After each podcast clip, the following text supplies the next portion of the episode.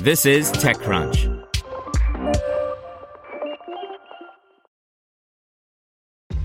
This episode is brought to you by ShipStation.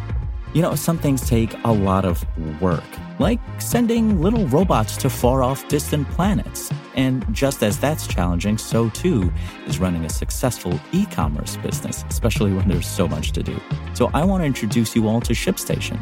Now, I love using ShipStation because of its easy to use dashboard, which makes managing orders and printing labels a breeze and super smooth. Oh, and the customer service is just out of this world.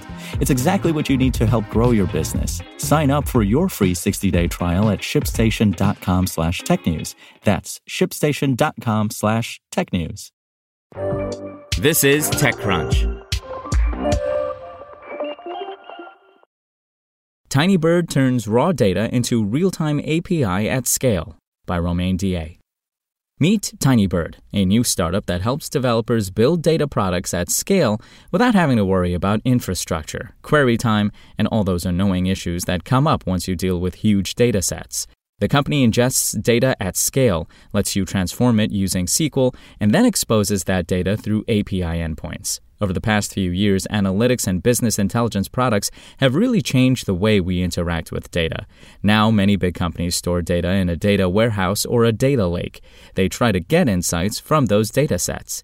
And yet, extracting and manipulating data can be costly and slow. It works great if you want to make a PowerPoint presentation for your quarterly results, but it doesn't let you build modern web products and data products in general.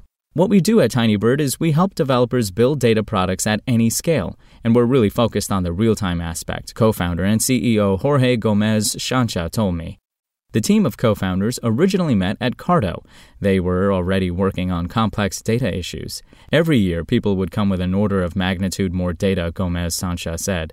That's how they came up with the idea behind Tinybird. The product can be divided into three parts. First, you connect your Tinybird account with your data sources. The company will then ingest data constantly from those data sources. Second, you can transform that data through SQL queries. In addition to the command line interface, you can also enter your SQL queries in a web interface.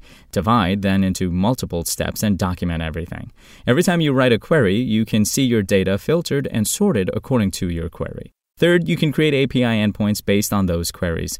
After that, it works like a standard JSON based API. After that, it works like a standard JSON based API. You can use it to fetch data in your own application. What makes Tinybird special is that it's so fast that it feels like you're querying your data in real time. Several of our customers are reading over 1.5 trillion rows on average per day via Tinybird and ingesting around 5 billion rows per day. Others are making an average of 250 requests per second to our APIs, querying several billion row datasets, Gomez Sancha wrote in an email. Behind the scene, the startup uses ClickHouse, but you don't have to worry about that as Tinybird manages all the infrastructure for you. Right now, Tinybird has identified three promising use cases. Customers can use it to provide in product analytics. For instance, if you operate a web hosting service and want to give some analytics to your customers, or if you manage online stores and want to surface purchasing data to your customers, Tinybird works well for that. Some customers also use the product for operational intelligence, such as real time dashboards that you can share internally within a company. Your team can react more quickly and always know if everything is running fine.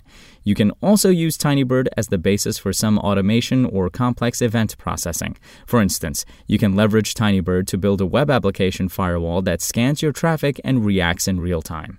Tinybird has raised a $3 million seed round led by Crane VC, with several business angels also participating, such as Nat Friedman, GitHub CEO, Nicolas Dessaigne, Algolia co founder, Guillermo Rauch, Vercel CEO, Jason Warner, GitHub CTO, Adam Gross, former Heroku CEO, Stijn Christiaens, co founder and CTO of Collibra, Matias Woloski, co founder and CTO of Auth0, and Carsten Thoma, Hybris co founder.